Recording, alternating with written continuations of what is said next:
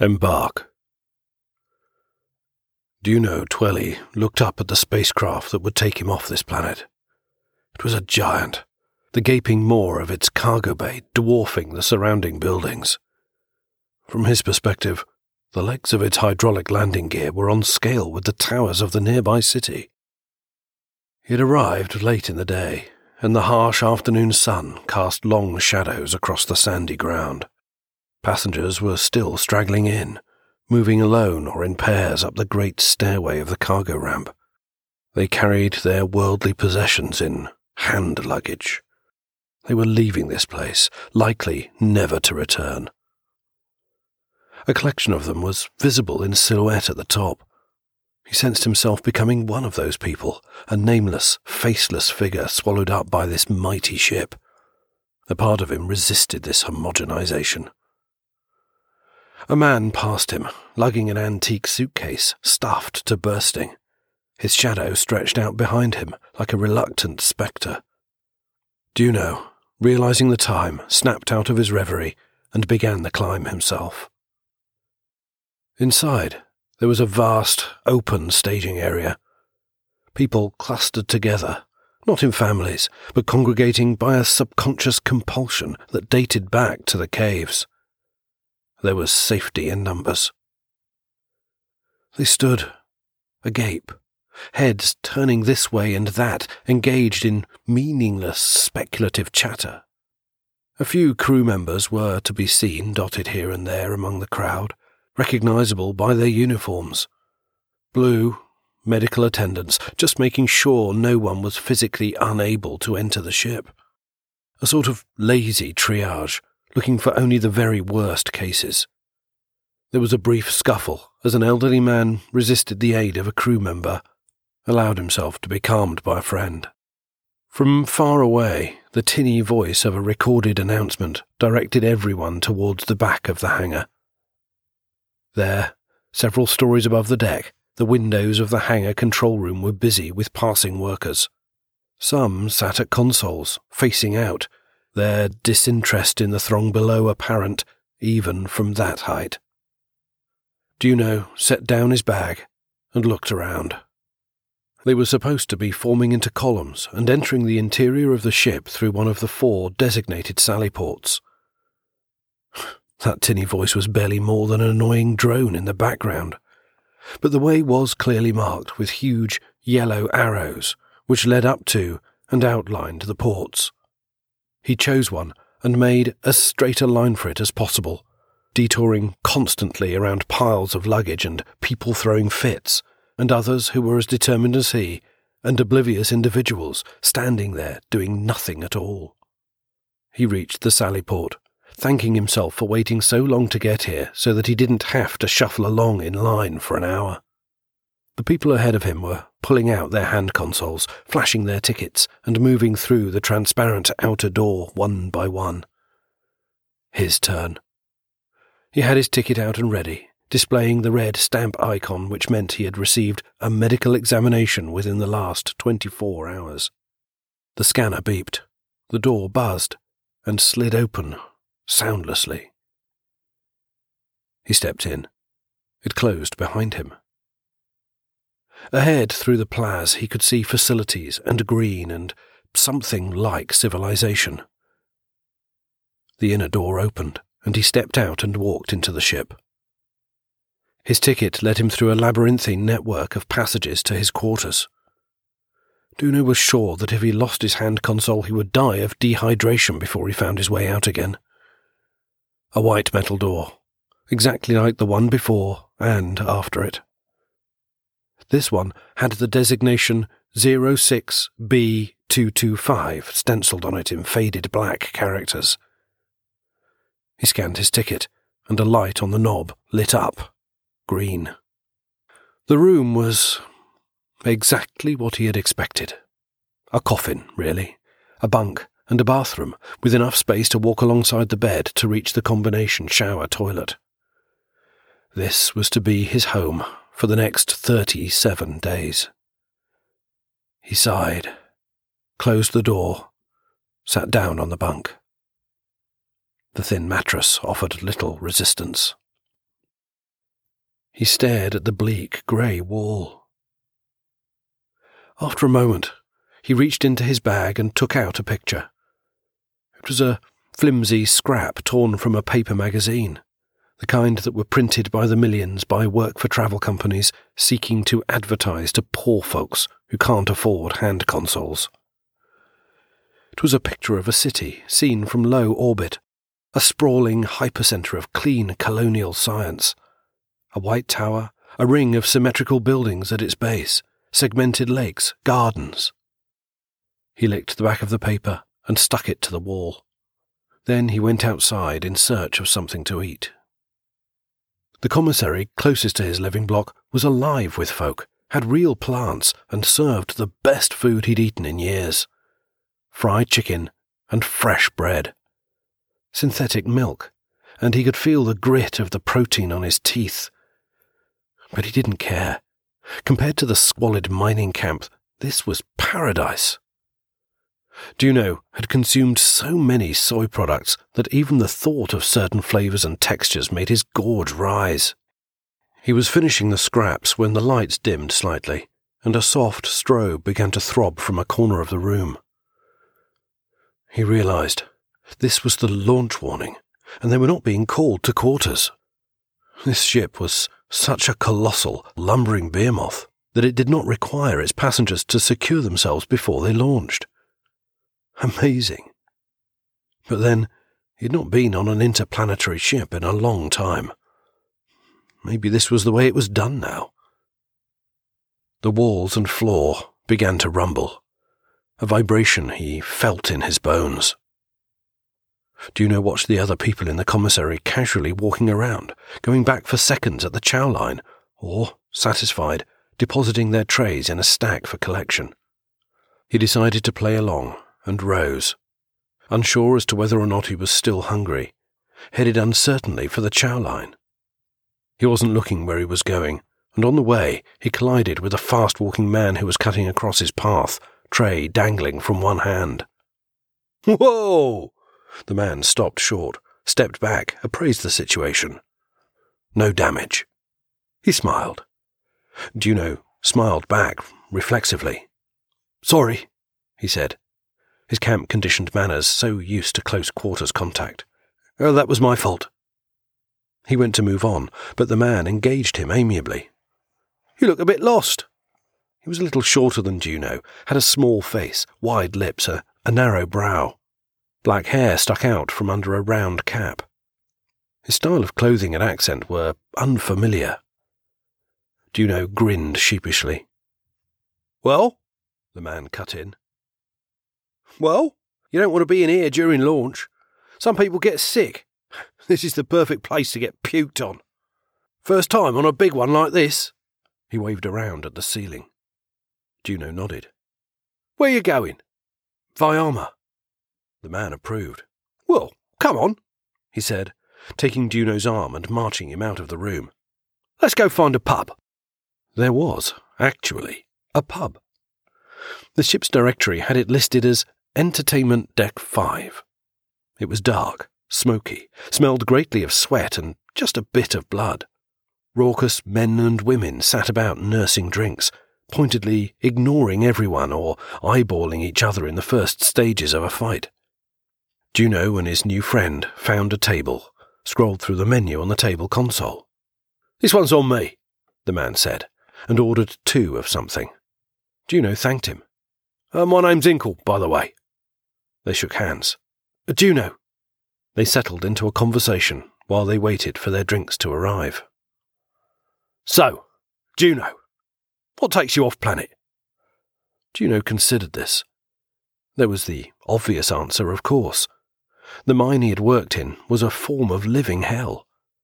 At first, a great job opportunity for those who found themselves destitute on a foreign world, but soon becoming a monotonous drudgery that dimmed any spark of individuality. The pay was practically imaginary, but he had scraped together every extra credit, bought a cheap hand console and a ticket, sold or given away anything he couldn't fit in his duffel bag. Monitors around the room began displaying a live feed of the planet they were leaving. a tan orb with few signs of organic life. It grew smaller and smaller in the background of space. A feeling of great relief washed over him. Their drinks arrived. They looked equal parts gross and intimidating, and he decided to answer instead of trying it.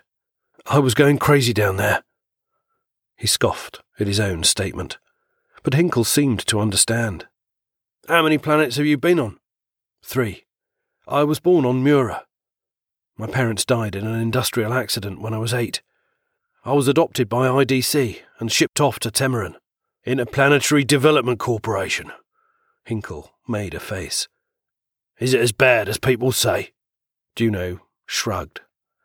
I don't know. I suppose so.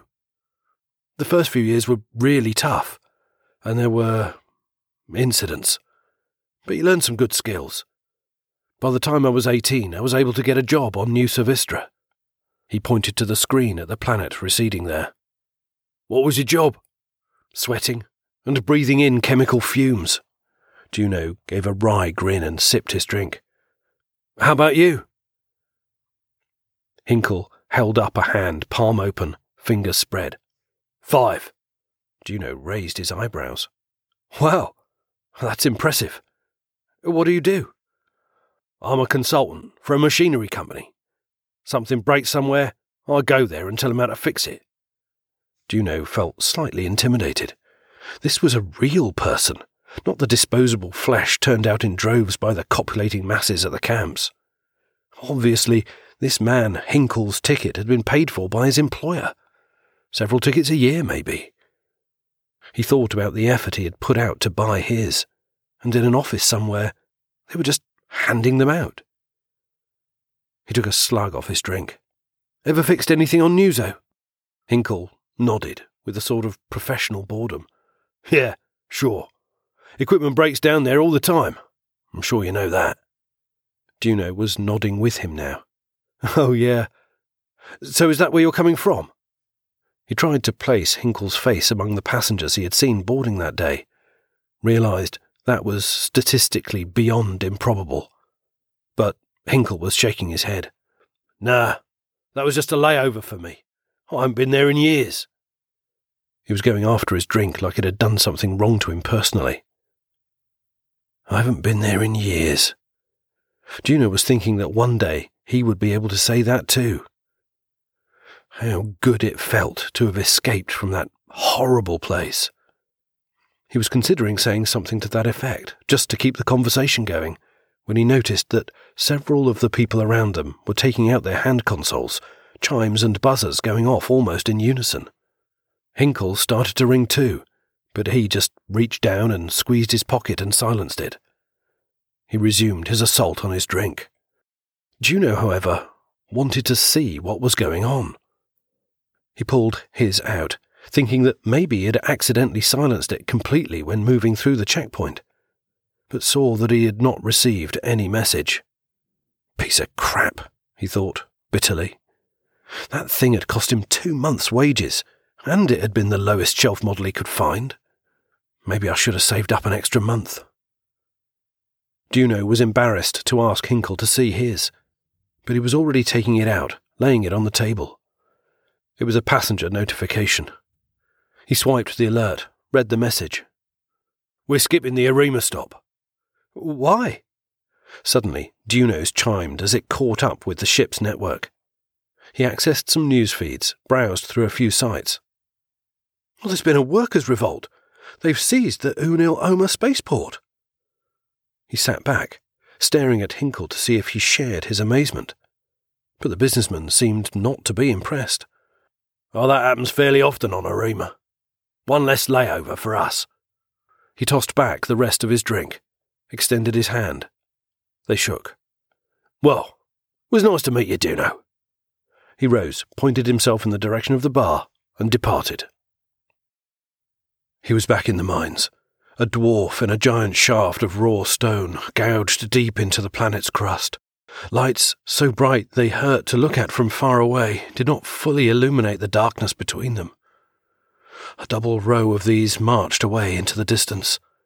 Monstrous, excavating vehicles chugged and beeped loudly around him.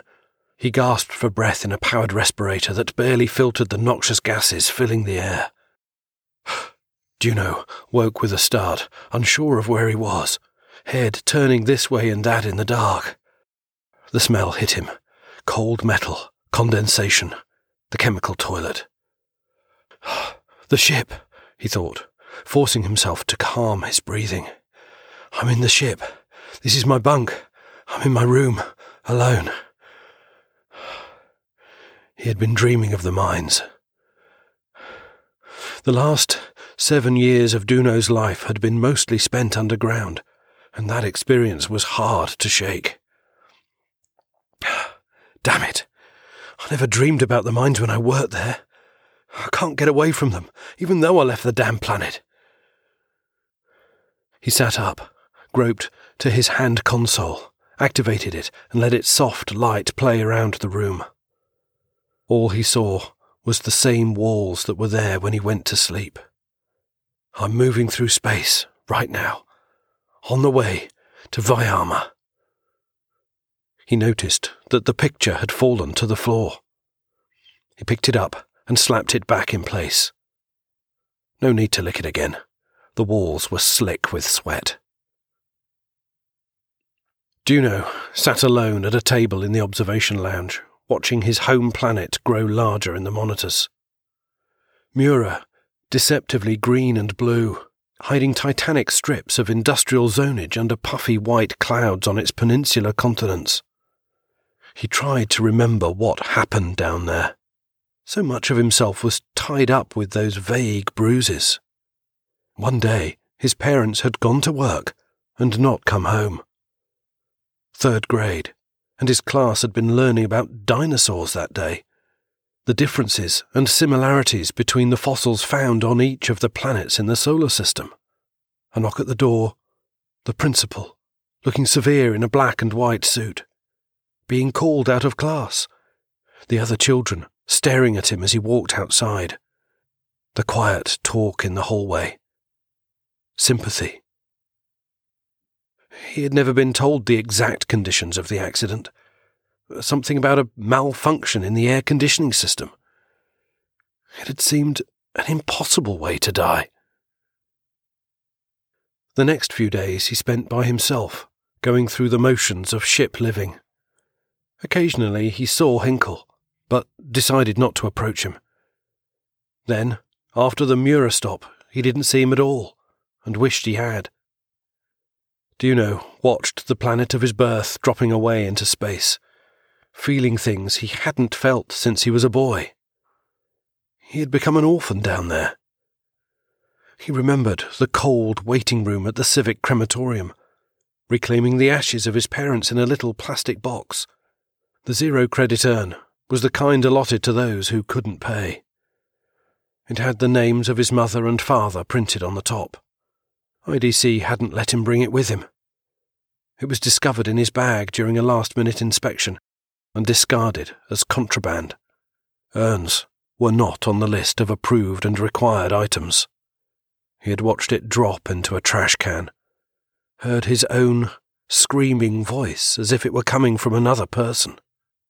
An impatient crew member had grabbed his arm and marched him up the loading ramp into the transport ship. That was the day he left his home and began ten years of indentured servitude. Mura shrank into perceptual non existence, and the monitor now showed only the star flecked void. Juno and the other passengers settled down for the long haul to Vyama. About halfway through the last leg of the trip, Juno met a man at the bar who was showing off pictures on his hand console to a group of people. He had been trying to enjoy his drink in peace, but had gotten drawn into the group's social gravity. The man was an off planet engineer of some sort and was immensely enthusiastic about his work. The ship was just now passing Ioclame, the gas giant on the outskirts of the solar system. It had several moons suitable for terraforming and colonization. Three of them could be seen on the ship's monitors. Rough, grey spots superimposed over the swirling clouds that made the body of Ioclame into a godlike apparition. People were passing around his hand console as he talked. Curious, Juno leaned in for a closer look.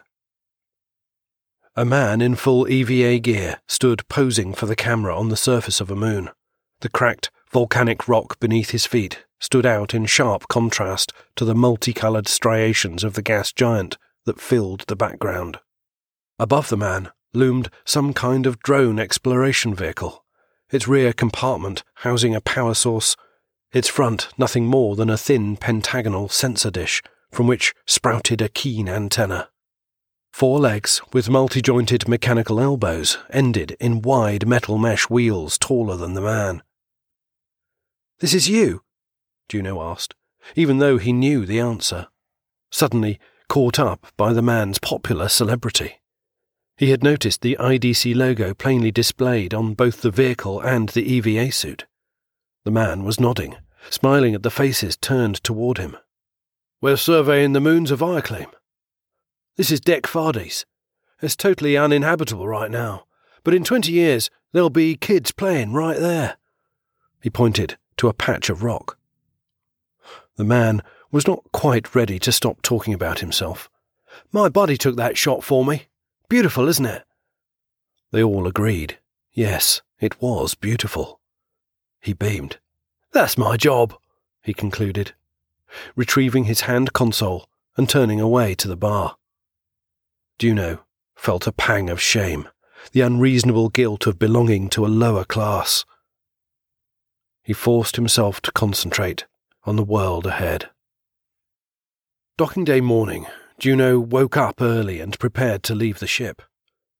This was the simple matter of throwing his few belongings back into his duffel bag, but he wanted to eat one last good meal.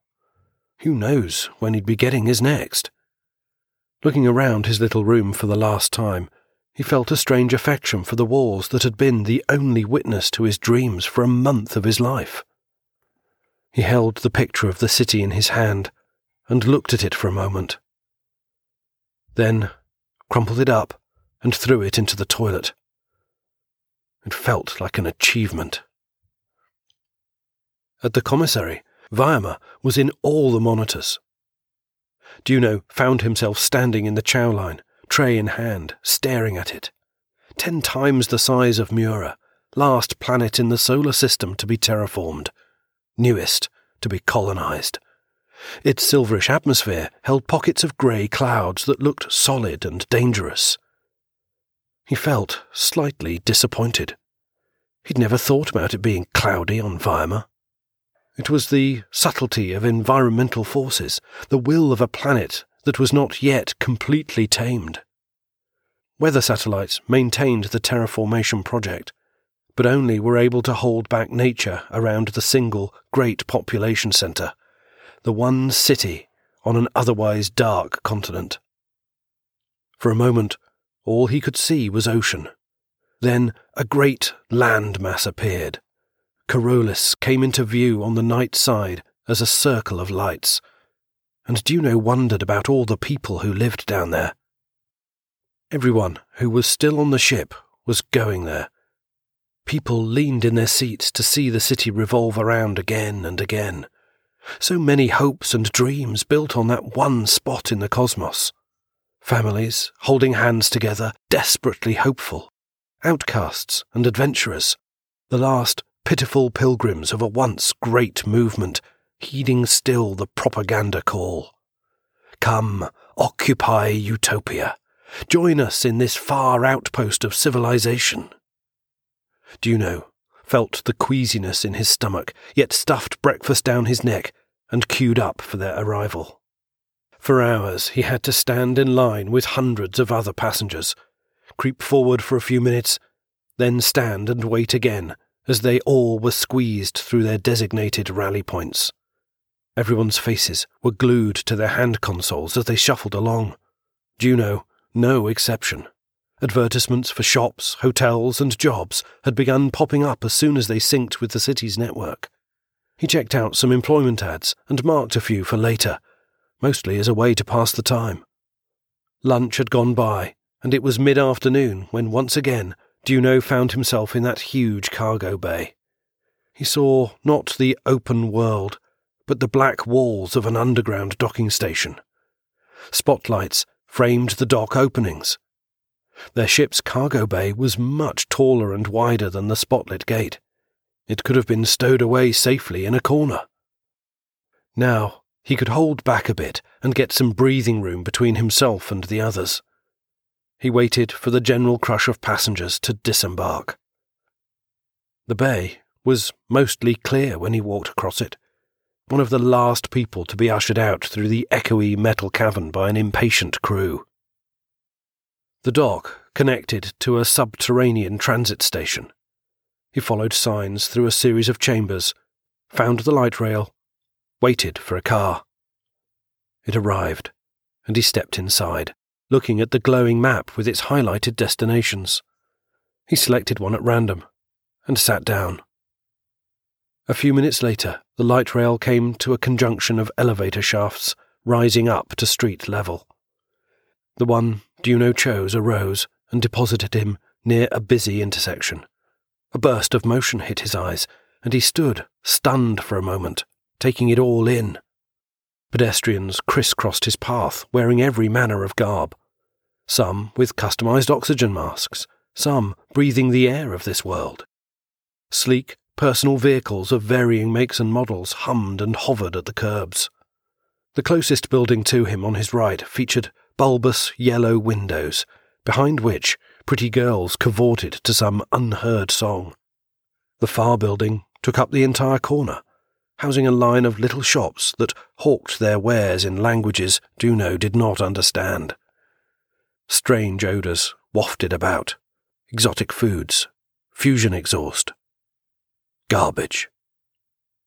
Beyond this block, the layers of architecture overlapped into the distance, creating a false horizon. Underneath it all was the smell, an acrid scent that clung to his nostrils, rising from the dull, wet sheen on the sidewalks, the oily puddles in the streets. A dirty rain had passed through here, but sunlight was making its way down between the buildings. Hefting his bag, Juno started walking in no particular direction. A ragged, transient man being hassled by the police lifted his head to watch him pass by.